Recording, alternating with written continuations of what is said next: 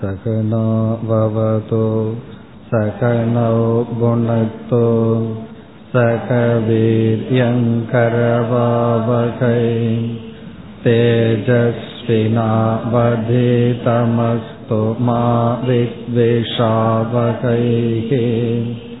ॐ शान्ति शान्ति शान्तिः नापति मून्त्रावद् श्लोकम् हित्वा द्वौ सफलौ वाच्यौ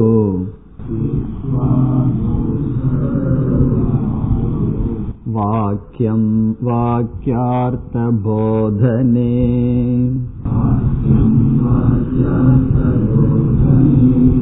यथा प्रवर्तते स्माभिः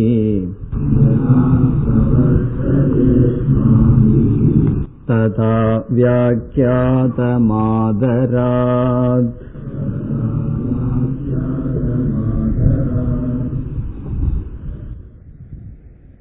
நான்காவது கேள்விக்கான பதிலை பார்த்து வருகின்றோம் நான்காவது கேள்வியானது தத்துவமசி என்கின்ற மகா வாக்கியம் எந்த விதத்தில் அல்லது எப்படி தாதாத்மியம் அல்லது ஐக்கியம் என்ற ஞானத்தை கொடுக்கின்றது என்பது கடைசி கேள்வி.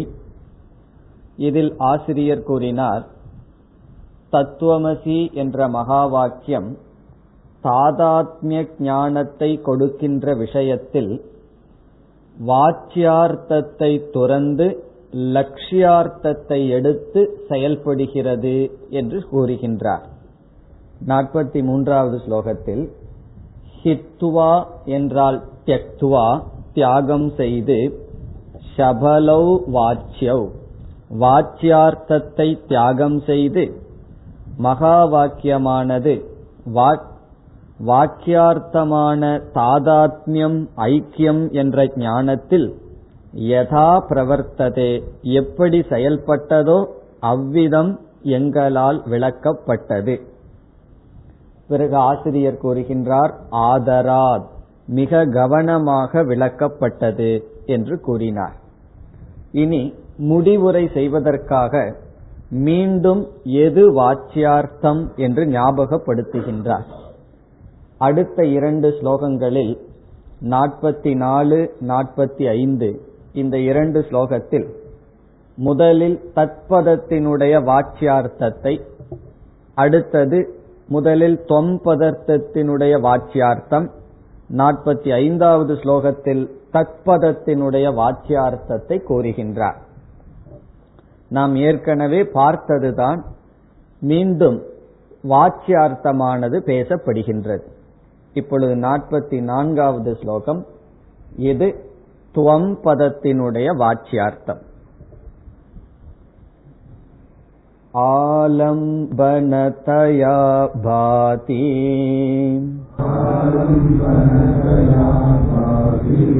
योऽस्मत्प्रत्ययशब्दयोः।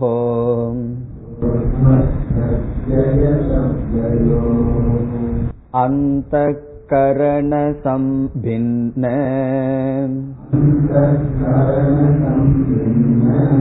भूतः सत्त्वं पदाभितः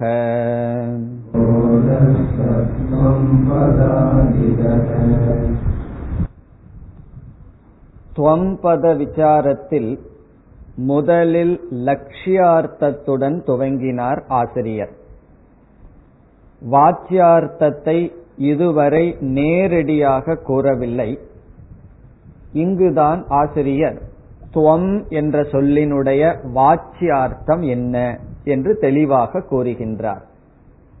நாம் வாச்சியார்த்தமாக பார்த்தது என்னவென்றால் ஆத்ம ஞானத்தை அடைவதற்கு முன் எப்பொழுதெல்லாம் நான் நான் என்று நாம் சொல்கின்றோமோ அப்பொழுது நம்மை எப்படி புரிந்து கொண்டோமோ அதுதான் தொம்பதத்தினுடைய வாச்சியார்த்தம். ஞானத்திற்கு முன் நம்மை யார் என்று சாஸ்திரத்தின் மூலமாக தெரிவதற்கு முன் நம்மை பற்றி நாம் என்ன புரிந்து கொண்டோமோ அதுதான் தொம்பதத்தினுடைய வாச்சியார்த்தம். அது என்ன என்றால் நான் நான் என்று சொல்லும் பொழுது நான் என்ற சொல்லுக்கு ஆதாரமாக அதிஷ்டானமாக ஸ்தூல சரீரத்தையும் சூக்ம சரீரத்தையும் புரிந்துள்ளோம். எப்பொழுதெல்லாம் நான் நான் என்று சொல்கின்றோமோ அந்த நான்கிற சொல்லுக்கு எது அர்த்தமாக இருக்கின்றது? எது விஷயமாக இருக்கின்றது என்றால் நம்முடைய அந்த கரணம் நம்முடைய சூக்ம சரீரம். ஆலம்பனம் என்றால் விஷயம். நான் நான் என்ற சொல்லுக்கும் நான் நான் என்ற நம்முடைய அறிவுக்கும் எது விஷயமாக நம்மால் புரிந்து கொள்ளப்பட்டதோ அதுதான் தொம்பதத்தினுடைய வாச்சியார்த்தம் சில சமயங்களில் நம்முடைய உபாதிகளை நாம் நான் என்றும் சில சமயங்களில் என்னுடையது என்றும் புரிந்து கொள்வோம். இப்ப நான் நடந்து செல்கின்றேன் என்று சொல்லும் பொழுது உடல் நடந்து செல்கின்றது அந்த உடல் நான் என்று புரிந்து கொண்டு நான் நடந்து செல்கின்றேன் நான் அமர்ந்திருக்கின்றேன் என்று சொல்கின்றோம். சில சமயங்களில் நான் என்ற சொல் சூக்ம சரீரத்தில் அபிமானமாக இருக்கும் பொழுது என்னுடைய உடல் சரியில்லை என்னுடைய உடல் நலம் சரியில்லை என்று சில சமயங்களில் நம்முடைய ஸ்தூல சரீரம் அகம் என்ற விருத்திக்கு விஷயமாகவும் சில சமயங்களில் மம என்ற பாவனைக்கு விஷயமாகவும் இருக்கின்றது. ஆனால் ஸ்தூல சரீரத்தை விட்டு விட்டால் அனைத்து பொருள்களும் மமகாரத்திற்கு தான் ஆலம்பனமாக இருக்கும். ஆலம்பனம் என்றால் விஷயமாக பொருளாக இருக்கும். என்னுடைய டேபிள் என்னுடைய புத்திரன் என்று தான் சொல்லுவோம். நான் புத்திரன் என்று சொல்ல மாட்டோம். ஆனால் நான் அகம் என்ற விற்பிக்கு அகம் என்ற பிரத்யயத்திற்கு விஷயமாக ஆலம்பனமாக ஸ்தூல சரீரம் இருக்கும். பிறகு சூக்ம சரீரம் இருக்கும். அந்த விதத்தில் இங்கு ஆசிரியர் துவம் பதத்தினுடைய வாச்சியார்த்தத்தை கூறுகின்றார். இதில் கவனிக்க வேண்டியது என்னவென்றால் துவம் பதத்தினுடைய வாச்சியார்த்தத்தில் முக்கிய சாட்சி சைத்தன்யமும் அடங்கி இருக்கின்றது. சாட்சி சைத்தன்யத்தை நீக்கிவிட்டு நாம் நான் என்ற பிரத்யேகத்திற்கு ஆலம்பனமாக எதையும் கூற முடியாது. காரணம் ஆத்மா சத்தியமாக அதிஷ்டானமாக இருப்பதனால் அதன் மீது ஒன்றை நாம் ஏற்றி வைத்தால் ஏற்றி வைக்கப்பட்டது அதிஷ்டானத்திலிருந்து வேறாகவும் இல்லை. உதாரணமாக நாம் கயிற்றின் மீது பாம்பை பார்த்து கொண்டு நான் பாம்பை பார்க்கின்றேன் என்று சர்ப்ப விருத்தி நம்முடைய மனதில் இருக்கும் பொழுது அந்த அத்தியாசம் செய்யப்பட்ட பாம்பில் அதிஷ்டானமும் சேர்ந்து இருக்கின்றது. காரணம் என்ன? அதிஷ்டானத்தை பார்த்து கொண்டு இருக்கும் பொழுதே நாம் அத்தியஸ்தத்தை ஒன்றை மனதில் நினைத்து கொண்டு இருக்கின்றோம். ஆகவே துவம்பதத்தினுடைய வாச்சியார்த்தம் அனைத்து அனாத்மாக்கள் மட்டுமல்ல ஆத்மாவும் இருக்கின்றது ஆனால் நம்முடைய கவனம் ஆத்மாவிடம் இல்லை. நம்முடைய கவனம் எதில் இருக்கின்றது? அத்தியஸ்தமான சரீரத்தில் மட்டும் இருக்கின்றது. அயம் சற்பக இது பாம்பு என்ற பிரத்ய பிரத்யத்தில் ஞானத்தில் நம்முடைய முழு கவனம் அத்தியாசம் செய்யப்பட்டதில் மட்டும் இருக்கின்றது. ஆனால் உண்மையில் அதிஷ்டானமும் அங்கு கலந்து இருக்கின்றது. அதை ஆசிரியர் இங்கு கூறுகின்றார் துவம்பத வாச்சியார்த்தத்தில் சாட்சி சைத்தன்யமும் அந்த கரணமும் கலந்து இருக்கின்றது பிரிக்க முடியாமல் இருக்கின்றது. ஆனால் நம்முடைய கவனம் அந்த கரணத்தில் மட்டும் இருக்கின்றது அனாத்மாவில் மட்டும் இருக்கின்றது. அது தொம்பதத்தினுடைய வாச்சியார்த்தம். இப்பொழுது துவம் பதத்தை எடுத்துக்கொண்டால் அதற்குள் என்ன இருக்கின்றது என்று நாம் பார்த்தோம். ஆத்மா பிளஸ் அனாத்மா என்று பார்த்தோம். ஆத்மா அனாத்மாவினுடைய சேர்க்கைதான் துவம் பதத்தினுடைய வாச்சியார்த்தம் ஆனால் ஆத்ம தத்துவமானது ஆத்ம அம்சமானது அங்கு முக்கியமாக பார்க்கப்படவில்லை. அனாத்ம அம்சத்தை தான் நாம் கவனத்துடன் அதைத்தான் கவனித்து வருகின்றோம். இப்ப என்ன சொல்லலாம்?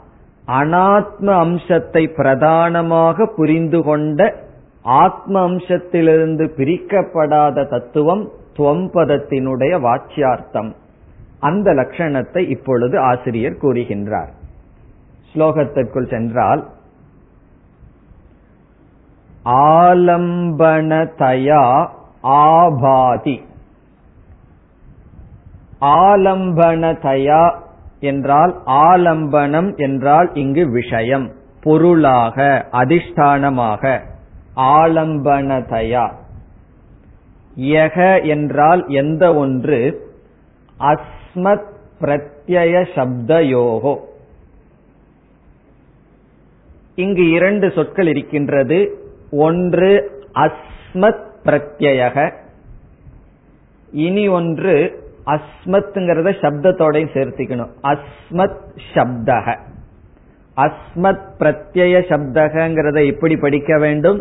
அஸ்மத் பிரத்யக அஸ்மத் சப்தக சப்த யோகோ என்றால் இரண்டிற்கும் அஸ்மத் பிரத்யயத்திற்கும் அஸ்மத் சப்தத்திற்கும் எது ஆலம்பனமாக தெரிந்து கொண்டு இருக்கின்றதோ விளங்கிக் கொண்டு இருக்கின்றதோ. அஸ்மத் பிரத்யயத்திற்கும் அஸ்மத் சப்தத்திற்கும் எந்த ஒன்று விஷயமாக விளங்கிக் கொண்டு இருக்கின்றதோ. இனி அஸ்மத் பிரத்யயம் என்றால் என்ன அஸ்மத் சப்தம் என்றால் என்ன என்று பார்க்க வேண்டும். சுலபமானதுதான். அஸ்மத் பிரத்யக என்பது நாம் ஏற்கனவே அறிமுகப்படுத்திய அகம் விருத்திகி இங்கு பிரத்யக என்றால் மனதில் உள்ள எண்ணங்கள். மனதில் உள்ள விருத்திக்கு இனி ஒரு பெயர் சமஸ்கிருதத்தில் பிரத்யம் பிரத்யக என்றால் விருத்திகி மனதில் உள்ள எண்ணம் தாட் அஸ்மத் பிரத்யக என்றால் நான் என்கின்ற எண்ணம். அஸ்மத் பிரத்யக என்றால் நான் என்கின்ற எண்ணம்.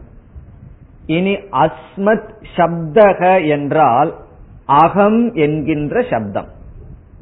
அஸ்மத் சப்தக என்றால் அகம் அகம் என்கின்ற சப்தம். இப்ப ஆசிரியர் என்ன சொல்றார்? நாம எப்பொழுதெல்லாம் நான் நான் என்று சப்தத்தை சொல்கின்றோமோ இந்த சப்தத்துக்கும் பிறகு நம்முடைய மனதிற்குள் நான் நான் என்ற ஒரு எண்ணம் இருக்கின்றதே அந்த எண்ணத்திற்கும் எது விஷயமோ ஆலம்பனமோ அதுதான் தொம்பதத்தினுடைய வாச்சியார்த்தம். இப்ப நான் நான் என்று சொல்லும் பொழுதும் நான் நான் என்று நினைக்கும் பொழுதும் அஸ்மத் பிரத்யம் என்றால் நான் நான் என்று நினைத்தல் விருத்தி. அஸ்மத் சப்தக என்றால் நான் நான் என்று சொல்லுதல் இப்படி சொல்லுக்கும் எண்ணத்திற்கும் எந்த ஒன்று? யக ஆபாதி. எது விளங்கிக் கொண்டு இருக்கின்றதோ. ஆபாதின ஷைன்ஸ் எது பிரகாசமாக இருக்கின்றதோ விளங்கிக் கொண்டு இருக்கின்றதோ எவ்விதம் விளங்கிக் கொண்டிருக்கின்றது? ஆலம்பனதயா. இந்த இரண்டினுடைய இந்த இரண்டுக்கும் எது ஆலம்பனம் அதிஷ்டானமாக இருக்கின்றது?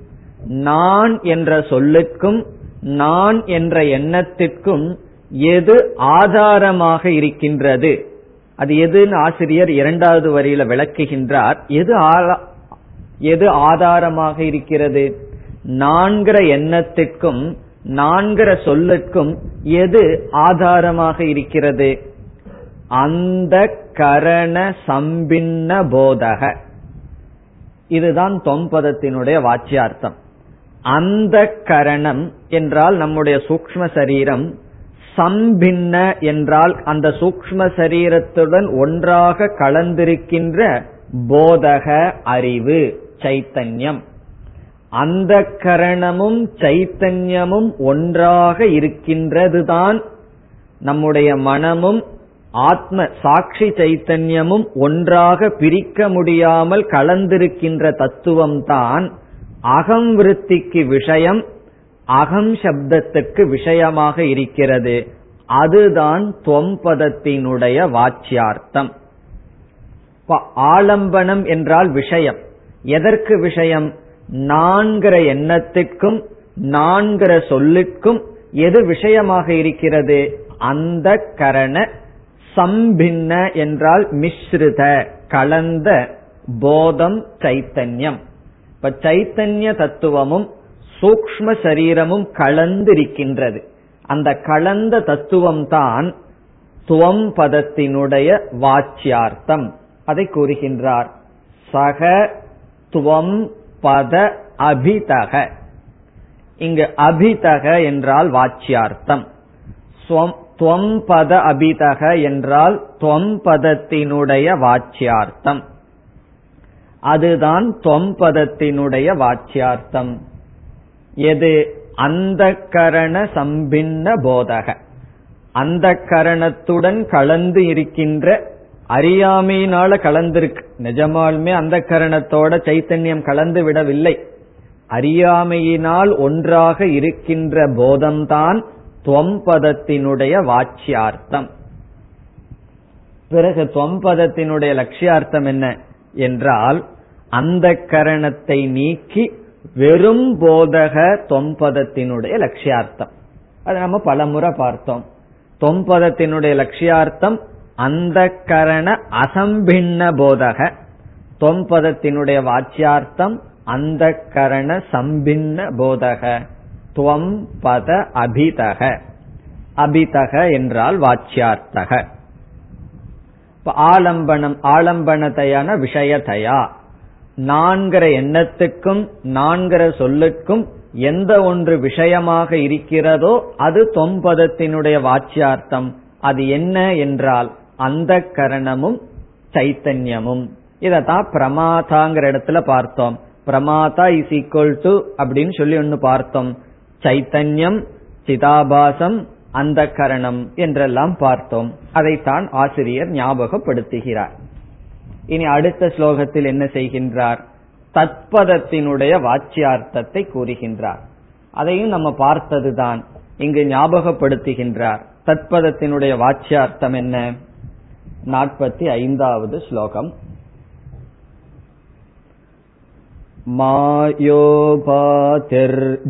मायोपातिर्जगत्योनिः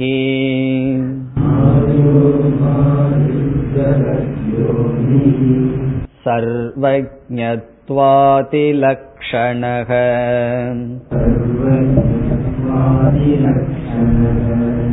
पारोक्षशबलः सत्याति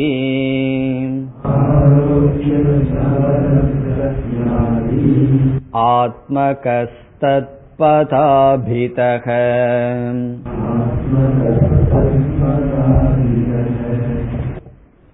இங்கு ஈஸ்வரனுடைய லட்சணம் சொல்லப்படுகின்றது. தத்பதத்தினுடைய வாச்சியார்த்தம் என்றால் ஈஸ்வரன். இதையும் நாம் பார்த்துள்ளோம். Brahma plus Maya is equal to Eswaran பார்த்தோம். இப்ப ஈஸ்வரன் அல்லது தத்பதத்தில் என்ன அடங்கி இருக்கின்றது? பிரம்ம தத்துவமும் மாயா தத்துவமும் என்று பார்த்தோம். பிறகு வேறொரு மொழியில பார்த்தோம். பிரம்மத்தை மாயையை மாயா துவாரா மாயா மூலமாக பார்த்தால் அது தத்பதத்தினுடைய வாச்சியார்த்தம் அல்லது ஈஸ்வரன். இப்ப ஈஸ்வரனுடைய லட்சணம் என்ன? மாயா பிரம்ம இந்த இரண்டினுடைய சேர்க்கை ஈஸ்வரன். அதைத்தான் இங்கு கூறுகின்றார். இங்கு ஆசிரியர் என்ன செய்கின்றார்? சேர்க்கை என்று சொல்லிவிட்டால் மாயையுடன் பிரம்மம் சேர்ந்து விட்டதா என்ற சந்தேகம் வரும். மாயையினுடைய குணமெல்லாம் பிரம்மத்திற்குள் உண்மையாக சென்று விட்டதா என்ற சந்தேகம் வரும். அதற்காக ஆசிரியர் கூறுகின்றார் மாயையை உபாதியாக கொண்ட சைத்தன்யம் அல்லது பிரம்ம வாச்சியார்த்தம் என்று சொல்கின்றார். இப்ப எது தத்பதத்தினுடைய வாச்சியார்த்தம் என்றால் மாயையை உபாதியாக கொண்ட தத்துவம். இப்ப உபாதியாக கொண்ட தத்துவம் என்றால் என்ன? ஸ்படிகம் இருக்கின்றது சிவப்பாக தெரிகின்றது என்றால் மலரை உபாதியாக ஸ்படிகம் கொண்டுள்ளது என்று சொல்கின்றோம். பக்கத்தில் இருக்கின்ற மலரை உபாதியாக கொண்டுள்ளது என்றால் பக்கத்தில் இருக்கின்ற மலரினுடைய தர்மத்தை தான் பொய்யாக எடுத்துக்கொண்டு ஒளிர்கின்றது என்று பொருள். அதுபோல் அனிர்வச்சனீயமான மித்யாவான மாயையை தான் உபாதியாக எந்த பிரம்ம தத்துவம் கொண்டுள்ளதோ சைத்தன்ய தத்துவம் வைத்துள்ளதோ அது வாச்சியார்த்தம் என்று சொல்கிறார். பிறகு லட்சியார்த்தம் என்ன என்றால் அந்த மாயையை நீக்கி பிரம்மத்தை மட்டும் பார்த்தால் அது லட்சியார்த்தம். தத்பதத்தினுடைய வாச்சியார்த்தம் மாயையுடன் கூடிய பிரம்மன். லட்சியார்த்தம் மாயை இல்லாத பிரம்மன். இதெல்லாம் புதிதாக நாம் பார்க்கவில்லை. பார்த்த கருத்துதான் ஆசிரியர் கூறுகிறார். இப்பொழுது ஸ்லோகத்திற்குள் சென்றால் மாயோபாதிகி. இதுதான் ஈஸ்வரனுடைய லட்சணம். இப்ப ஈஸ்வரனுக்கு சுருக்கமா லட்சணம் சொல்லணும்னா ரெண்டு அழகான சொல்லுல சொல்றார் ஒன்று மாயோபாதிகி ஈஸ்வரன். மாயா உபாதிகி எஸ்ய சக பரமாத்மா அல்லது ஈஸ்வரக. இப்ப மாயையை உபாதியாக எந்த தத்துவம் கொண்டுள்ளதோ அது தத்பதத்தினுடைய வாக்கியார்த்தம். அவர் ஈஸ்வர தத்துவம். மாயோபாதிகி அதுல பொடி இருக்கு. உபாதின்னு சொன்னாவே பொய்யாக வைத்திருக்கிறார் அர்த்தம். உபாதியினுடைய லட்சணம் எல்லாம் நீங்கள் உபனிஷத்தில் அல்லது வேறு சந்தர்ப்பங்களில் படித்திருப்பீர்கள். மாயோபாதிகி. இனி இந்த மாயை சும்மாவா இருக்கின்றது காரண ரூபமாக இருக்கின்றது அகில ஜெகத்திற்கும். பிறகு மாயையிலிருந்து ஜெகத்தானது தோன்றுகிறது. ஆகவே இந்த ஜெகத்துக்கு காரணமாகவும் அந்த ஈஸ்வரன் இருப்பதனால் ஈஸ்வரனுக்கு இனி ஒரு லட்சணம் ஜெகத்யோனிகி அடுத்த சொல். மாயோபாதிகி அடுத்த சொல் ஜெகத்யோனிகி யோனிகி என்றால் காரணம். குறிப்பாக உபாதான காரணம். இந்த ஜெகத்துக்கு உபாதான காரணமாக இருப்பவர் ஈஸ்வரன். சாதாரணமா ஈஸ்வரனுக்கு லட்சணமே இதுதான். சாதாரணமா ஆரம்பத்துல சாஸ்திரம் ஈஸ்வரனுக்கு என்ன லட்சணம் கொடுக்கும்? ஜெகத் காரணம் ஜெகத் யோனிகி யதகன்னு சொல்லி பிரம்மத்துக்கு லட்சணமே பிரம்மசூத்திரத்தில் எப்படி ஆரம்பிச்சது? ஜென்மஸ்திதி பங்கத்துக்கு காரணம் ஈஸ்வரன் பிரம்மன் என்றுதான் உப அங்கு பிரம்மசூத்திரமே ஆரம்பித்தது. அப்படி ஈஸ்வரனுக்கு லட்சணம் என்ன என்றால் ரெண்டு விதத்துல சொல்லலாம். மாயையினுடைய காரியமான ஜெகத் எடுத்துட்டு இதற்கு காரணம்னு சொல்லலாம். அல்லது மாயையை உபாதியாக கொண்ட தத்துவம்னு சொல்லலாம். ஆசிரியர் இங்கு இரண்டையும் சொல்கின்றார். மாயோபாதிகி ஜெகத்யோனிகி. பிறகு இந்த உலகத்துக்கு உபாதான காரணம்னு சொன்னா நிமித்த காரணம் எல்லாம் யாராக இருக்க முடியும்? இப்ப நிமித்த காரணம்னு சொன்னா அறிவுடையவர். இப்ப பானைய படைத்தவனுக்கு பானைய பற்றி ஞானம். சர்வத்தையும் படைச்சவனுக்கு சர்வத்தை பற்றிய ஞானம். ஆகவே அடுத்த சொல் சர்வஜத்வாதி லட்சணக சர்வஜத்வாதி என்றால் அனைத்தையும் அறிதல் என்ற லட்சணத்தை உடையவர். நிமித்த காரணமாக இருப்பவர். இதெல்லாம் ஈஸ்வரனுடைய லட்சணம் சர்வஜக சர்வயோனிகி ஜெகத்யோனிகி மாயா உபாதிகி சர்வஜத்வாதி லட்சணக லட்சணகன அப்படிப்பட்ட சொரூபத்தை உடையவர். பிறகு பாரோக்ஷ சபலக. ஈஸ்வரன் என்று சொன்னவுடன் நமக்கு என்ன எப்படிப்பட்ட உணர்வு வருது? ஈஸ்வரன் சொன்ன உடனே பிரத்யக்ஷமா அல்லது அபரோக்ஷமா பார்த்துட்டு இருக்கிற வஸ்து மாதிரி நமக்கு தெரிகின்றதா? என்றால் இல்லை. ரொம்ப தூரத்துல இருப்பது போல் நமக்கு தெரிகின்றது. ஆகவே பாரோக்ஷியம் என்று சொல்றார். பாரோக்ஷியம்னா ரொம்ப பரோட்சமா இருப்பது போல் தெரிகின்ற தத்துவம். சபலகன சம்பந்தக.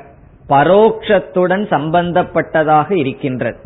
ரொம்ப தூரத்துல நமக்கு நம்மிடமிருந்து விலகி இருப்பது போல் இருக்கின்ற தத்துவம். ஆனா உண்மையில விலகி இருக்கின்றதா? அதனாலதான் சொல்லுவார்கள் ஆள் ஆர் பிரம்மன் சொல்லுவார்களாம். ஆள் ஆர் பிரம்மன் சொன்னா இந்த சொல்ற ஆளை விட்டுற விட்டுருவோம். ஆள் ஆர் பிரம்மன். ஆள்னா என்ன? எல்லாமே பிரம்மன் சொல்லிட்டு பிறகு அந்த பிரம்மன் எங்கேயோ இருக்குன்னு சொல்லுவோம். எல்லான்னு சொன்னா அந்த எல்லாம்ங்கிறதுக்குள்ள நானும் அடக்கம் தானே இருந்தாலும் அது நமக்கு தெரிவதில்லை அது நமக்கு உணர்வதில்லை. ஆகவே பாரோக்ஷ சபலக.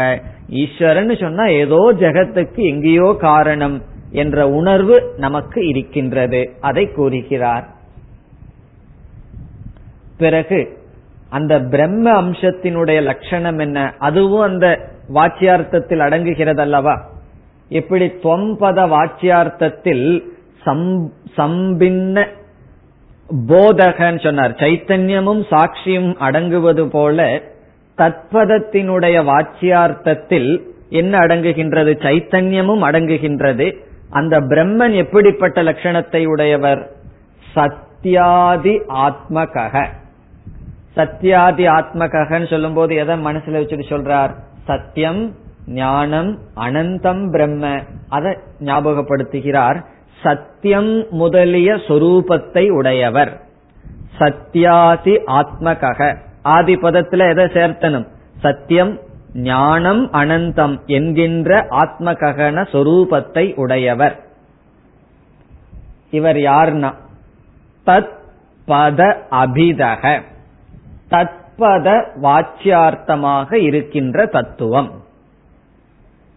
இப்ப பரோட்சமாக காட்சியளிப்பவர் சத்தியம் ஞானம் அனந்தம் என்ற பிரம்மஸ்வரூபத்தை உடையவர் மாயையை உபாதியாக கொண்டவர் ஜெகத்துக்கு காரணமாக இருப்பவர் அனைத்தும் அறிபவர் என்ற லட்சணத்தை உடையவர். இப்படிப்பட்ட தத்துவம் தத்பதத்தினுடைய வாச்சியார்த்தம். இங்க என்ன செய்திருக்கின்றார்? நாற்பத்தி நாலாவது ஸ்லோகத்தில் துவம்பதத்தினுடைய வாச்சியார்த்தம் நாற்பத்தி ஐந்தாவது ஸ்லோகத்தில் தத்பதத்தினுடைய வாச்சியார்த்தத்தை கூறுகின்றார். இனி அடுத்த ஸ்லோகத்தில் நாற்பத்தி ஆறு. பிரத்யக் பரோக்ஷதைகஸ்ய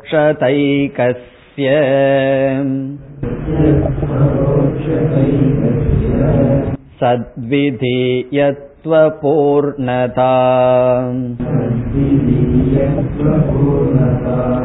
विरुध्यते यतस्तस्मात्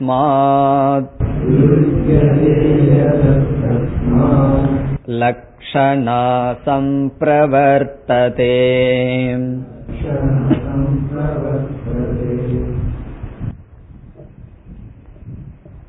இந்த ஸ்லோகத்தில் என்ன காரணத்தினால் மகா வாக்கியத்தை அர்த்தம் செய்யும் பொழுது நாம் லட்சியார்த்தத்தை எடுத்துக் கொள்கின்றோம் என்ற கேள்விக்கு பதில் சொல்கிறார். ஒரு சொல் பதத்துக்கு வாச்சியார்த்தம் லட்சியார்த்தம் என்று இரண்டு பொருள் இருந்த இருக்கின்றது.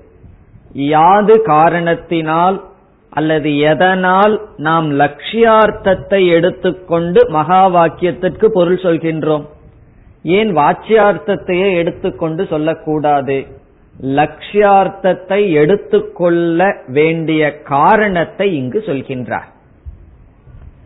எதனால் நாம் லட்சியார்த்தத்தை எடுத்துக்கொள்கின்ற நிலைக்கு வந்துவிட்டோம் என்று சொல்கின்றார் இந்த ஸ்லோகத்தில். அது எதனால் என்றால் மிக மிக எளிமையான பதில். வாக்கியார்த்தத்தை எடுத்துக்கொண்டு வாக்கியத்தை பார்த்தால் முரண்பாடு வருகின்றது. வாச்சியார் மகா வாக்கியத்தை எடுத்து இரண்டு சொல்லினுடைய வாச்சியார்த்தத்தின் அடிப்படையில் ஐக்கியம் என்று சொன்னால் விருத்தியதே. முரண்பாடு வருகின்றது. லட்சியார்த்தத்தை எடுத்துக்கொண்டு ஐக்கியம் என்று சொன்னால் முரண்பாடு வரவில்லை. ஆகவே லட்சியார்த்தத்தை எடுத்துக் கொள்கின்றோம். அதான் பதில். பிறகு எப்படிப்பட்ட முரண்பாடு? அத முதல் வரியில சொல்றார். முரண்பாடு வருகின்ற காரணத்தினால் லட்சியார்த்தம் எடுத்துக் கொள்ளப்படுகிறது. எப்படிப்பட்ட முரண்பாடு? அதை விளக்குகின்றார். ஸ்லோகத்தில் பார்த்தால் பிரத்யக் பரோக்ஷதா ஏகசிய பிரத்யக் என்றால் மிக அருகில் இருப்பது. பரோக்ஷதா என்றால் மிக தொலைவில் இருப்பது. ஏகசிய என்றால் ஒன்றுக்கு. ஒரு தத்துவமே அருகில் இருப்பதாகவும் ரொம்ப தூரத்தில் இருப்பதாகவும் கூற முடியாது. மகா வாக்கியத்தினுடைய சாரம் என்ன என்றால் ஐக்கியம் ஒன்று என்பது சாரம். துவம் தது இரண்டும் ஒன்று என்பது சாரம். இப்ப இரண்டும் ஒன்று என்று சொல்லும் பொழுது துவம் பதமோ பிரத்யக் மிக அருகில் இருப்பது. தத்பதமோ மிக தொலைவில் இருப்பது. தொலைவில் இருப்பதும் அருகில் இருப்பதும் ஒன்று என்று சொன்னால் அது முரண்பாடாக இருக்கின்றது. அது ஒரு முரண்பாடு. இரண்டாவது முரண்பாடை முரண்பாடு என்னவென்றால் அடுத்த பகுதியில் சத்விதீயத்துவ பூர்ணதா. அங்கேயும் ஏகசியங்கிற வார்த்தையை சேர்த்திக்கணும். ஜீவர்கள் எவ்வளவு பேர் இங்க நம்ம இருக்கோம்? சத்விதீயம் என்றால் இரண்டாக இருக்கின்றது. அதாவது ஒன்றுக்கு மேல் இருக்கின்றது. கோடிக்கணக்கான ஜீவராசிகள் இருக்கிறார்கள். சத்விதீயத்துவம்னு இரண்டுன்னு மட்டும் அல்ல ஒன்றுக்கு மேல் இருக்கின்றது. எண்ணிக்கைக்கு அடங்காத ஜீவர்கள். பிறகு அந்த ஈஸ்வரன் எவ்வளவு ஈஸ்வரன் இருக்கிறார்? சாஸ்திரத்துல எத்தனை ஈஸ்வரன் இருக்கிற மாதிரி சொல்லப்படுகிறது?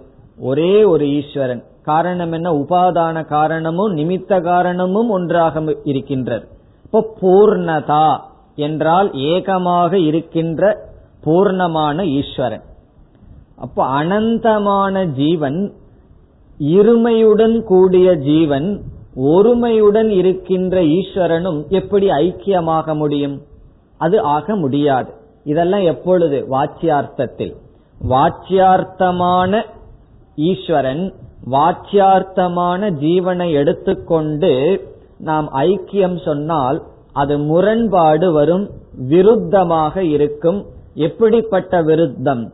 பிரத்யக் பரோக்ஷம் என்ற விருத்தம் இருமை ஒருமை என்ற விருத்தம் வருகின்றது. இப்ப சத்விதீயத்துவங்கிறத தொம்பதத்துல சேர்த்துக்கணும். பூர்ணதா என்பதை தத்பதத்தினுடைய லட்சணமாக சொல்கிறார். அதே போல பிரத்யக் என்பது தொம்பதம் பரோக்ஷம் என்பது தத்பதம். இப்ப பிரத்யக் பரோக்ஷ சத்விதீய பூர்ணதா ஏகசிய விருத்தியதே. யதக இரண்டாவது வரியில் யதக ஏகசிய விருத்தியதே. யாது காரணத்தினால் ஒன்றுக்கு ஒரு தத்துவத்திற்கு இந்த இரண்டு அடைமொழிகளும் சேர்ந்து வராது விருத்தியதே. தஸ்மாத். ஆகவே அந்த காரணத்தினால் லக்ஷணா சம்பிரவர்த்ததே. லக்ஷணையானது எடுத்துக்கொள்ளப்படுகின்றது. சுருக்கமா என்ன? வாச்சியார்த்தத்தை வச்சுட்டா அறிவு நமக்கு வராது விரோதம் தான் வரும். வாச்சியார்த்தத்தை எடுத்துட்டா என்ன விரோதம் வரும்? அல்பஜக சர்வஜக அதை விட நம்ம என்ன பார்த்தோம்? வாக்கியார்த்தத்தை எடுத்துட்டா தொம்பதத்துக்கும் தத்பதத்துக்கும் அல்லது ஜீவனுக்கு ஈஸ்வரனுக்கு என்ன சம்பந்தம்? ஜீவன் காரியம் ஈஸ்வரன் காரணம். காரண காரிய சம்பந்தமாக இருக்கின்றது. படைப்பவன் படைக்கப்பட்டதன் இருக்கின்றது. ஆகவே இரண்டும் ஒன்று என்று சொல்வது விரோதமாக இருக்கும். அந்த விரோதத்தை நீக்குவதற்காக லக்ஷணா எடுத்துக் கொள்ளப்படுகின்றது. இப்ப லட்சண ஏன் எடுத்துக்கொள்ளப்படுகின்றது வாச்சியார்த்தத்தை தியாகம் செய்து லட்சியார்த்தம் ஏன் எடுத்துக்கொள்ளப்படுகின்றது என்றால் விருத்தம் வரும். அதனால் என்பது பொருள். இனி அடுத்த ஸ்லோகத்தில் லக்ஷணையினுடைய லட்சணம் சொல்கின்றார். நாற்பத்தி ஏழு. மானாந்தர விரோதேதோ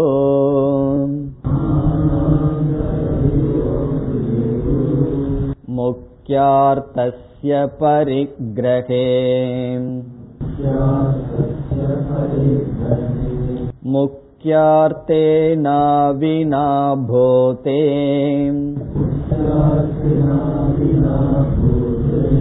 प्रतीतिर्लक्षणोच्यते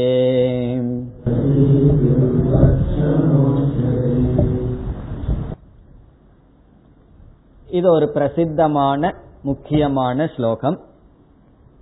இந்த ஸ்லோகத்துல தான் லக்ஷணா லட்சணம் சொல்லப்படுகின்றது. லட்சணைக்கு லட்சணம் சொல்லப்படுகின்றது. இதுல பல கருத்துக்கள் வருகின்றன. ஒவ்வொன்றாக பார்த்துவிட்டு ஸ்லோகத்திற்குள் செல்லலாம்.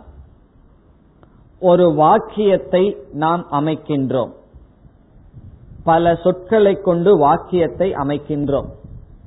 அதில் முதல் நிபந்தனை என்னவென்றால் முதலில் வாக்கியத்தினுடைய வாச்சியா பதத்தினுடைய வாச்சியார்த்தம் தான் எடுக்க வேண்டும். ஒரு பல சொற்களினுடைய சேர்க்கை வாக்கியம்னு பார்த்தோம். அதுல முதல் நிபந்தனை என்னவென்றால் வாச்சியார்த்தத்தை தான் முதலில் எடுத்துக்கொள்ள வேண்டும். குரு வந்து சிஷ்யனிடம் நீர் கொண்டு வா அப்படின்னு சொன்னா சிஷ்யன் என்ன பண்ணணும்? முதல்ல வாச்சியார்த்தத்தை தான் எடுக்க வேண்டும். பிறகு அது முதல் நிபந்தனை. இரண்டாவது என்னவென்றால் ஒரு கால் வாச்சியார்த்தத்தை எடுக்கும் பொழுது வேறு பிரமாணத்தின் மூலமாக விரோதம் வந்தால் வாச்சியார்த்தத்தை எடுத்தா வேறொரு பிரமாணமானது விரோதமாக வந்தால் அப்பொழுதுதான் லட்சியார்த்தத்திற்கு செல்ல வேண்டும். இப்ப வாச்சியார்த்தத்தை எடுக்கிறோம். வாச்சியார்த்தத்தை எடுத்த உடனே வேறு பிரமாணம் வந்து அதற்கு முரண்பாடான அறிவை கொடுக்கின்றது. அந்த நிலை வந்தாதான் லட்சியார்த்தத்தை எடுத்துக்கொள்ள முயற்சி செய்ய வேண்டும். இப்ப நம்ம பிரசித்தமான உதாரணமே எடுத்துக்கொள்வோம். கங்கையில் கிராமம் இருக்கின்றது. கங்காயாம் கோஷக. கோஷகன சிறிய கிராமம். கங்கையில் கிராமம் இருக்கின்றது. இப்ப கங்கையில் என்ற சொல் அதனுடைய வாக்கியார்த்தம் என்ன? தண்ணீரினுடைய ஓட்டம். இப்ப கங்கையில் என்ற சொல்லை கிராமம் இருக்கின்றதுங்கிற வாக்கியத்துல பார்க்கும் பொழுது பிரத்யக்ஷ பிரமாணத்துக்கு விரோதம் வருகின்றது. ஏன்னா அனுபவத்துல ஓடுகின்ற தண்ணீரின் மீது ஒரு கிராமமானது நிற்காது. இப்ப கங்கையில் என்ற வாச்சியார்த்தம் வாச்சியார்த்தம்னு என்ன? நேரடியான பொருளை எடுக்கும் பொழுது அனுபவத்தில் என்ன விரோதம் வருகின்றது? ஓடுகின்ற நீர் பிரவாகத்தில் கிராமமானது நிற்காது. ஆகவே என்ன செய்ய வேண்டும்? லட்சியார்த்தத்திற்கு செல்ல வேண்டும். கங்கை நீர் பிரவாகம் என்ற அர்த்தத்தை துறந்து வேறு ஒரு அர்த்தத்திற்கு செல்ல வேண்டும். இப்ப முதல் நிபந்தனை என்ன? வாச்சியார்த்தத்தை எடுக்க வேண்டும். வாச்சியார்த்தத்தை எடுத்து அது வேறு பிரமாணத்துடன் முரண்பட வேண்டும். வேறு பிரமாணத்தோடு முரண்பட்டால்தான் லட்சியார்த்தத்திற்கு செல்ல வேண்டும். மூன்றாவது நிபந்தனை நாம் எடுத்துக்கொள்கின்ற லட்சியார்த்தமானது வாச்சியார்த்தத்துடன் சம்பந்தப்பட்டிருக்க வேண்டும்.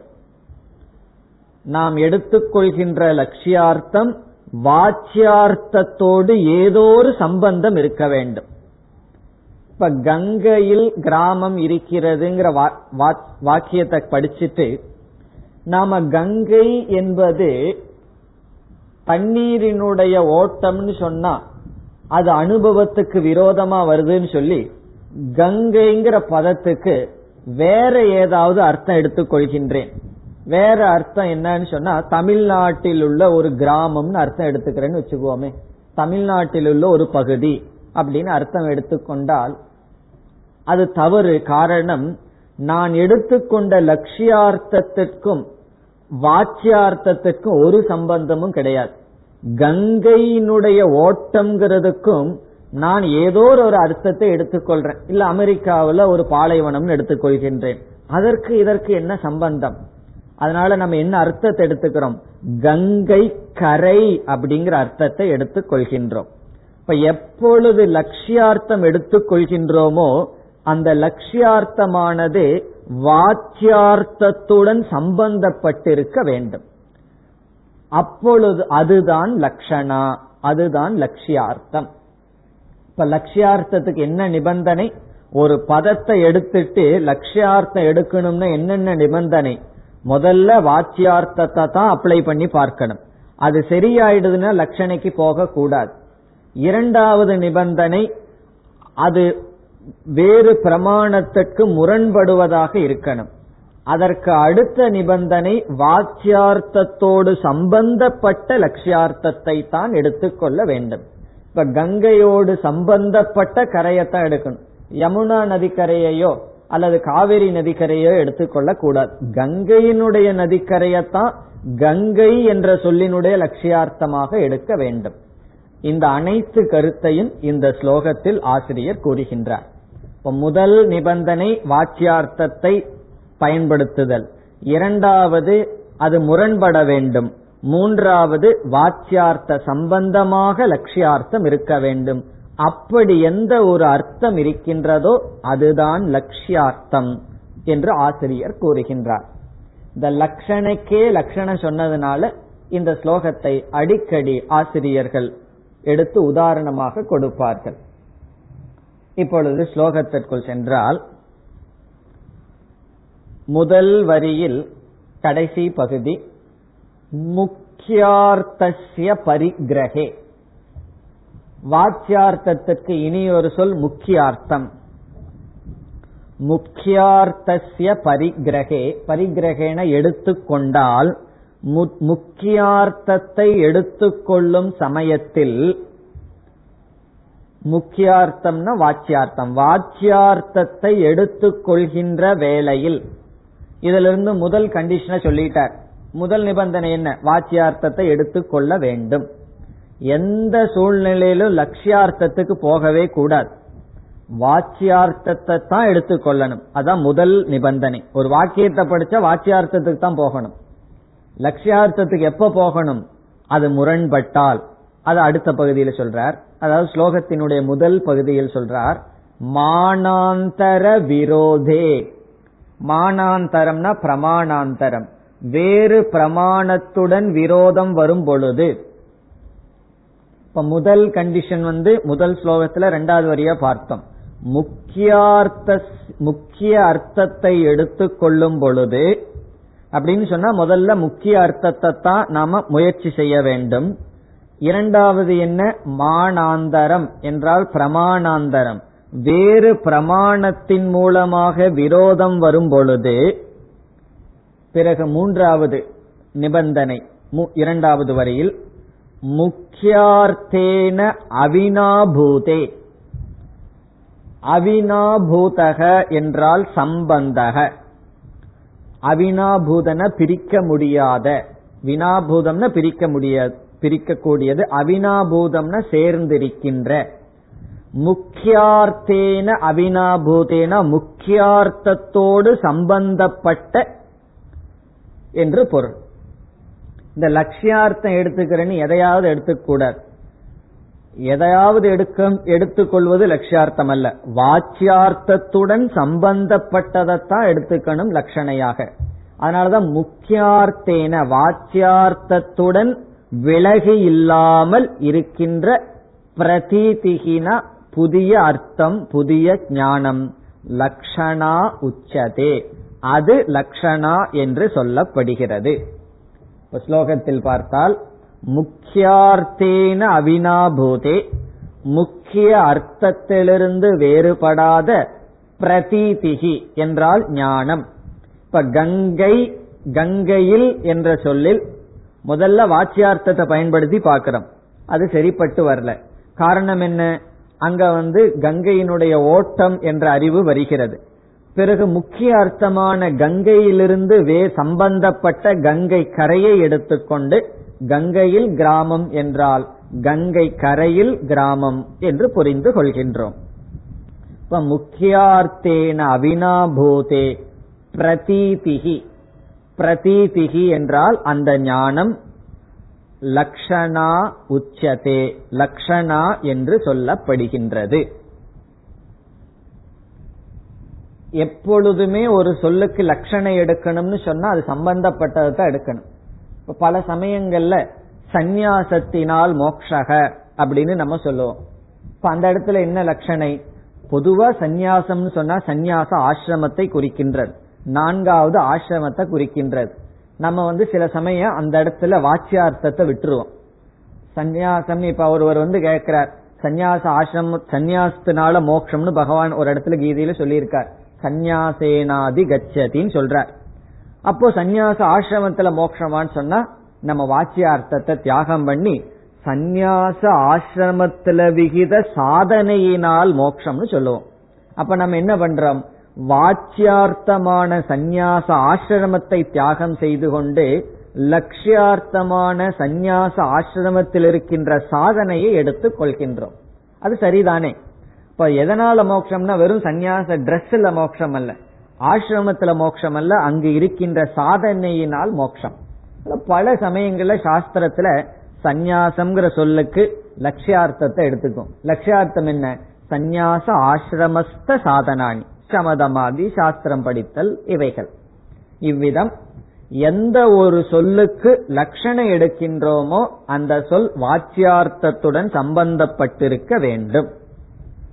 இனி கடைசியா துவம் பதத்திலையும் தத்பதத்திலையும் லட்சியார்த்தம் எடுக்கின்றோமோ அந்த வாச்சியார்த்தத்தோடு சம்பந்தப்பட்டதை தான் எடுக்கிறோமா என்பது கேள்வி. முதல்ல தத்துவமசிக்கு போறோம். போய் பார்த்தோம்னா வாச்சியார்த்தம் தான் எடுத்து முயற்சி பண்றோம். முரண்பாடா இருக்கு. இனி லட்சியார்த்தத்துக்கு போறோம். லட்சியார்த்தத்துக்கு போகும்போது துவம் பதத்தினுடைய லட்சியார்த்தம் சைத்தன்யம். வாச்சியார்த்தம் அந்த சைத்தன்யத்தின் மீது ஏற்றி வைக்கப்பட்ட அந்த கரணம். அப்போ நம்ம வந்து சம்பந்தப்பட்டதை தான் எடுத்துக்கிறோம். என்ன சம்பந்தம்னா அதிஷ்டான அத்தியஸ்த சம்பந்தம். வாச்சியார்த்தத்திலிருந்து லட்சியார்த்தத்துக்கு போகும்போது எப்படிப்பட்ட சம்பந்தம்? நாம எதை வாக்கியார்த்தமா புரிஞ்சிருக்கிறோமோ அதற்கு அதிஷ்டானத்தை எடுத்துக் கொள்கின்றோம். அந்த சம்பந்தத்தை எடுத்துக்கொண்டு சைத்தன்யத்துக்கு வர்றோம். அதே போல தத்பதத்துக்குள்ள போறோம். தத்பதத்துக்குள்ள போகும்போது பிரபஞ்சத்துக்கு காரணமாக இருக்கின்ற தத்துவம். அதை நீக்கிவிட்டு அதற்கு அதிஷ்டானமான பிரம்ம தத்துவத்தை எடுத்துக்கொள்கின்றோம் ஆகவே இந்த இரண்டு இடத்திலும் நாம் இந்த லட்சணத்திற்கு முரண்பாடு இல்லாமல் பயன்படுத்தி இருக்கின்றோம். முதல்ல வாச்சியார்த்தத்தை பயன்படுத்தணும். பிறகு அந்த வாச்சியார்த்தத்துல விரோதம் வந்தது. அந்த விரோதத்தை தீர்க்க லட்சியார்த்தம் எடுத்தோம். நாம் எடுத்துக்கொண்ட லட்சியார்த்தம் வாச்சியார்த்தத்திற்கு அதிஷ்டானமாக இருப்பது. அங்கேயும் சம்பந்தம் இருக்கின்றது. இவ்விதம் லட்சணையினுடைய லட்சணம் என்னவென்றால் மூன்று ஸ்டெப் மூன்று நிபந்தனை இதில் கூறப்பட்டது. முக்கியார்த்தசிய பரிகிரகே முக்கியார்த்தத்தை எடுத்துக்கொள்ளும் பொழுது மானாந்தர விரோதேசதி வேறு பிரமாணத்துடன் விரோதம் வரும் பொழுது முக்கியார்த்தத்துடன் சம்பந்தப்பட்ட எந்த ஒரு அர்த்தமானது தெரிகிறதோ அது லட்சியார்த்தம். இந்த ஸ்லோகத்தை ஞாபகம் வச்சுக்கணும். காரணம் என்ன? மிக தெளிவாக எப்பொழுது லட்சணை எடுக்கணும் எது லட்சணா என்ற நிபந்தனைகள் சொல்லப்பட்டுள்ளது. இனி நாற்பத்தி எட்டாவது ஸ்லோகத்தில் என்ன செய்கின்றார்? இந்த லட்சணையே மூன்று விதம் இருக்கின்றது. ஜெகல் லட்சணா அஜகல் லட்சணா ஜெகா ஜெகல் லட்சணா இந்த மூன்று லட்சணத்துல எந்த லட்சணையை நாம் மகா வாக்கியத்திற்கு எடுத்துக்கொள்கின்றோம் என்று ஆசிரியர் கூறுகின்றார். இப்ப நாற்பத்தி ஏழாவது ஸ்லோகம் ஸ்லோகம் பொதுவான லட்சணையினுடைய லட்சணம் நாற்பத்தி எட்டாவது ஸ்லோகத்துல அந்த லட்சணமே மூன்று விதம். அதில் நாம் எந்த விதத்தை மகா வாக்கியத்திற்கு எடுத்துக்கொள்கின்றோம்? அதை கூறுகின்றார். நாற்பத்தி எட்டாவது ஸ்லோகம் தத்துவமஸ்யாதி வாக்கியேஷு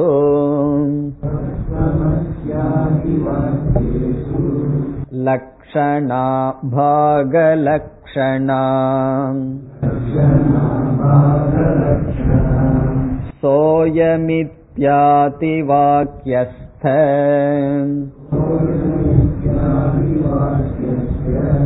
सोऽयमित्यातिवाक्यस्थ पतयोरिवणापरा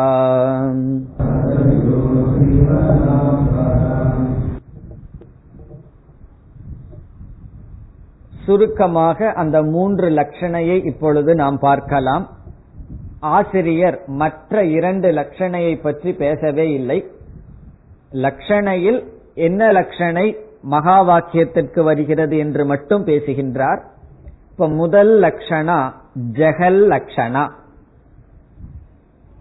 ஜெகத் என்ற சொல் ஹா என்ற தாதுவிலிருந்து வந்துள்ளது. ஹா என்றால் விட்டு விடுதல் ஹானம் விட்டு விடுதல் அதனுடைய ஃபார்ம் தான் ஜெகத். ஜெகத் அப்படின்னு சொன்னா விட்டு விடுதல் இதத்தான் தமிழ்ல விட்ட லட்சணை என்று சொல்வார்கள். இதனுடைய அர்த்தம் என்னவென்றால் வாச்சியார்த்தத்தில் வாக்கியார்த்தம் இருக்கின்றது. உதாரணத்துடன் போனாவே நமக்கு புரியும். கங்கையில் கிராமம் இருக்கின்றது என்பது ஜெகலக்ஷணைக்கு உதாரணம். ஜெகல் என்றால் வாச்சியார்த்தத்தை முழுமையாக தியாகம் செய்து வாச்சியார்த்தத்தினுடைய சம்பந்தமான வேறொன்றை எடுத்துக் கொள்ளுதல். ஜெகத்துன்னு சொன்னா கிவ் அப். விட்டு விடுதல் அதனால தமிழ்ல விட்ட என்று சொல்லப்படுகிறது. இங்க விட்ட என்றால் வாச்சியார்த்தத்தை முழுமையாக விட்டன்னு அர்த்தம். வாச்சியார்த்தத்தை முழுமையாக விட்ட ஆனா வாச்சியார்த்த சம்பந்தப்பட்ட. அதுல காம்ப்ரமைஸ் பண்ணக்கூடாது. அதான் சென்ற ஸ்லோகத்துல சொல்லியாச்சு. வாச்சியார்த்தத்தோட சம்பந்தத்தை விடக்கூடாது. வாச்சியார்த்தத்தை முழுமையா விடுறோம். ஒரு இடத்துல அறகுறையா விடுறோம். ஒரு இடத்துல முழுமையா விடுவதில்லை. வாக்கியார்த்தத்தை முழுமையா எடுத்துட்டு சம்பந்தத்தையும் எடுத்துக்கொள்கின்றோம். அப்படி வர இருக்கின்றது. இப்ப கங்கையில் கிராமம் என்ற சொல்லில் வாச்சியார்த்தத்தை என்ன செய்யறோம்? நூறு சதவீதம் வாச்சியார்த்தத்தை விட்டுறோம். கங்கை என்றால் தண்ணீரினுடைய பிரவாகம். அதை முழுமையா தியாகம் செய்து கங்கைக்கு பக்கத்தில் இருக்கின்ற அசையாத ஒரு நிலத்தை எடுத்துக் கொள்கின்றோம் அது ஜெகல் லட்சணா இப்ப ஜெகல் லட்சணாவுக்கு என்ன லட்சணம் வாச்சியார்த்தத்தை முழுமையாக தியாகம் செய்து வாச்சியார்த்த சம்பந்தமான ஒன்றை எடுத்து கொள்ளுதல். இந்த வாச்சியார்த்த சம்பந்தத்தை எடுத்துக்கொள்றதுங்கிறது கம்பல்சரி வாச்சியார்த்தத்தை முழுமையா விடுவது. இனி இரண்டாவது அஜகல் லட்சணா அஜகல் லட்சணான்னு சொன்னா வாச்சியார்த்தத்தை முழுமையா விடுவதே கிடையாது. வாச்சியார்த்தத்தை முழுமையா வச்சுக்கிறோம். பிறகு என்ன செய்யறோம் அப்ப வாச்சியார்த்தத்தை அப்படியே வச்சுட்டா என்ன லட்சணைனா? வாச்சியார்த்த சம்பந்தமான ஒன்னையும் சேர்த்தி கொள்கின்றோம். அது லட்சணை. இப்ப முதல்ல வாச்சியார்த்தத்தை பூர்ணமா தியாகம் பண்ணி வாச்சியார்த்த சம்பந்தமானதை அந்த அர்த்தத்துல சேர்த்திட்டோம். அஜக லட்சணாவில வாச்சியார்த்தத்தை முழுமையா வச்சுட்டு அது போதாதுன்னு சொல்லி வாச்சியார்த்தத்தோட இனியும் சம்பந்தப்பட்ட இனி ஒன்னையும் எக்ஸ்ட்ராவா சேர்த்திட்டோம். அது அஜக லட்சணா அதற்கு என்ன உதாரணம்? ஷோனோ தாவதி. ஷோனோன சிவப்பு ஓடுகிறது. சிவப்பு குதிரை ஓடிட்டு இருக்கு இவன் என்ன சொல்கின்றான்? சிவப்பு ஓடுகிறதுன்னு சொல்றான். இப்ப சிவப்பு ஓடுகிறதுன்னு சொன்னா சிவப்பு கலர் ஓட முடியுமோ? அப்ப சிவப்புங்கிறதனுடைய வாச்சியார்த்தம் என்ன? சிவப்பு வர்ணம். லட்சியார்த்தம் என்ன? வாக்கியார்த்தத்தை அப்படியே வச்சுட்டு சிவப்போட சம்பந்தப்பட்டிருக்கின்ற குதிரையும் சேர்த்தி சோனக அஸ்வக தாவதி.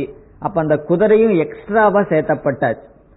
போன இதுல வாச்சியார்த்தத்தை முழுமையா விட்டுட்டு அது சம்பந்தம் மட்டும் எடுத்துட்டோம். வாச்சியார்த்த சம்பந்தமான ஒரு பொருளை மட்டும் எடுத்துட்டோம். இங்கு வாச்சியார்த்தத்தையும் வச்சுக்கிறோம். வாச்சியார்த்த சம்பந்தமான குதிரையையும் சேர்த்து சிவப்பு குதிரை ஓடுகிறதுன்னு புரிந்து கொள்கின்றோம். அது அஜகல் லட்சணம் அஜகல் லட்சணான வாச்சியார்த்தத்தை முழுமையாக வைத்துக்கொண்டு வாச்சியார்த்த சம்பந்தியையும் சேர்த்து புரிந்து கொள்வது அஜகல் லட்சணம் இனி மூணாவது இருக்கு. அதுதான் விடாத லட்சணைன்னு சொல்றது. விடாத லட்சணைன்னு என்ன? வாச்சியார்த்தத்தை முழுமையாக விடாத லட்சணை அங்க முழுமையாகங்கிற வார்த்தையை போட்டுக்கணும். ஜெகல் லட்சணாங்கிற இடத்துல ரொம்ப முக்கியம். வாச்சியார்த்தத்தை முழுமையாக விட்ட லட்சணை விட்ட லட்சணைனா வாச்சியார்த்தத்தை முழுமையாக விட்ட லட்சணை விடாத லட்சணைனா வாச்சியார்த்தத்தை முழுமையாக விடாமல் அது சம்பந்தமான ஒன்றையும் சேர்த்திக் கொள்கின்ற லட்சணை இனி பாகத்யாக லட்சணா அல்லது விட்டு விடாத லட்சணா அப்படின்னு என்ன? பாதிய விட்டுக்கிறோம் பாதிய விடுவதில்லை. அது பாகத்யாக லட்சணம் இதனுடைய அர்த்தம் என்னன்னா வாச்சியார்த்தத்துல ஒரு அம்சத்தை விட்டுட்டு ஒரு அம்சத்தை வச்சுக்கிறோம். அது பாகத்யாக லட்சணம் முன்ன வந்து வாச்சியார்த்தத்தை ஒன்னா முழுமையா விடுறோம் இல்ல முழுமையா வச்சுக்கிறோம். இப்ப என்ன செய்யறோம்னா வாச்சியார்த்தத்தினுடைய ஒரு பகுதியை தியாகம் பண்ணிட்டு ஒரு பகுதியை மட்டும் வச்சுக்கிறோம். இப்போ ஒருவர் வந்து ஒருவர் வந்து ஒரு மாம்பழம் எனக்கு கொடுக்கிறார். கொடுத்துட்டு சாப்பிடுங்கன்னு சொல்றார். நான் சாப்பிட்டு முடிச்சதுக்கு அப்புறம் கேட்கிறார் சாப்பிட்டீங்களான்னு? நான் சொல்றேன் நான் முழு மாம்பழத்தையே சாப்பிட்டேன்னு சொல்றேன்.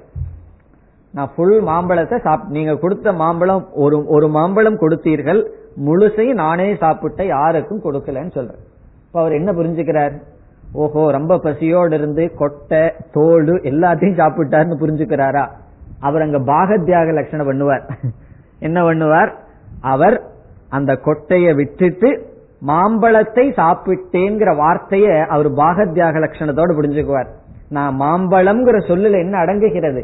அதில் இருக்கிற தோல் அதில் இருக்கிற விதை எல்லாம் அடங்குகிறது. நான் வந்து மாம்பழத்தை சாப்பிட்டேன்னு சொன்ன உடனே அவர் என்ன புரிஞ்சுக்கிறார்? அவர் வந்து கண்டிப்பா கொட்டையை சாப்பிட்டு இருக்க மாட்டார். என்ன பசியாவோட இருந்திருந்தாலும் தோலை சாப்பிட்டு இருக்க மாட்டார்னு சொல்லி அதை நீக்கி அந்த பழத்தை மட்டும் புரிஞ்சிட்டார். இப்ப மாம்பழம்ங்கிற சொல்லல பாதி அவர் நீக்கி மீதிய மட்டும் அவர் புரிந்து கொண்டார். இது பாகத்யாக லட்சணை இதுக்கு தான் உங்களுக்கு தெரிஞ்ச உதாரணம். யார் அந்த தேவதத்தம் வந்துருவான்? சோயம் தேவதத்தக. சோயம் தேவதத்தகங்கிறது உதாரணம். அந்த உதாரணம் என்னங்கிறது நமக்கு தெரியும். அதை ஞாபகப்படுத்தி கொண்டு இந்த ஸ்லோகத்தினுடைய அக்ஷர அர்த்தம் பார்க்க வேண்டும். அடுத்த வகுப்பில் தொடரலாம். ॐ पूर्णमधपूर्णमिधम् पूर्णात्पूर्णमुदच्छते पूर्णस्य पूर्णमादाय पूर्णमेवावशिष्यते ॐ शान्ति शान्ति शान्तिः